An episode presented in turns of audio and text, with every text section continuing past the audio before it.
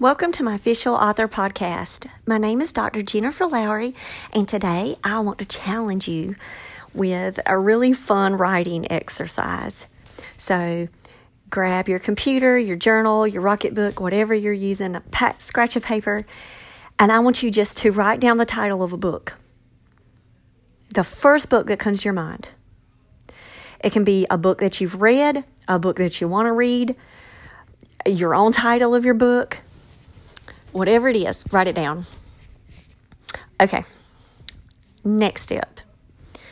Think about the travels that your book has been on and write the memoir of that book. Yes, you are now first person point of view book. Wouldn't it be hilarious if books could talk? And they could talk about their different owners, um, their birth, their travels, waiting to be purchased, waiting to be borrowed. Okay, that's your challenge. I hope you have fun with it. I'm so excited. I can't wait to do mine. I haven't quite come up with the title of my book yet that I'm going to do. I might just do like a random image search of books. I, am not sure. I might go back to my Goodreads list. But this whole idea came from a quick conversation that I had. I was gathering book donations this week, and the library had a box, and it was discarded books, book donations that had been collected over the week.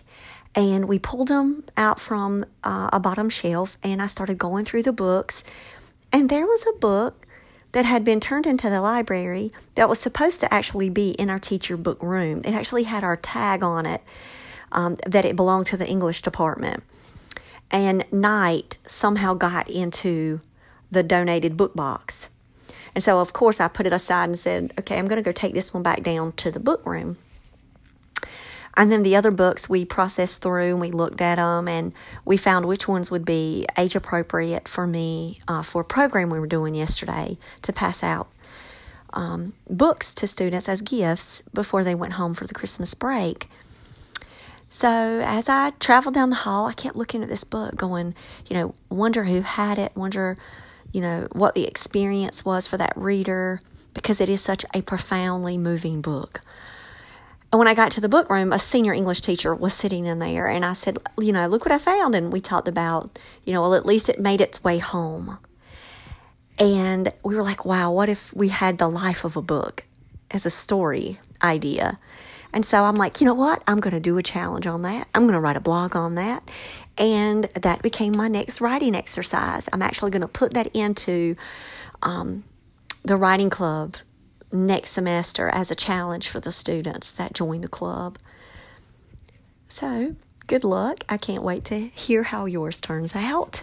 I know it's going to be hilarious or moving or powerful or emotional or sad or happy, delightful, according to whatever happens to you, the life of your book. So, have a blessed day. Happy Saturday, the weekend before our Christmas holiday. And I'm going out to make up my list, and I'm going to be checking it twice, and it's a list of challenges. So, if you can tell the excitement in my voice, I came up with a new book idea, and I'm going to let you in on that secret um, after I kind of flesh it out a little bit more. Um, but I'm excited. So, I'm off to the Rocketbook to make out my list. So I hope you guys have a blessed day and Merry Christmas.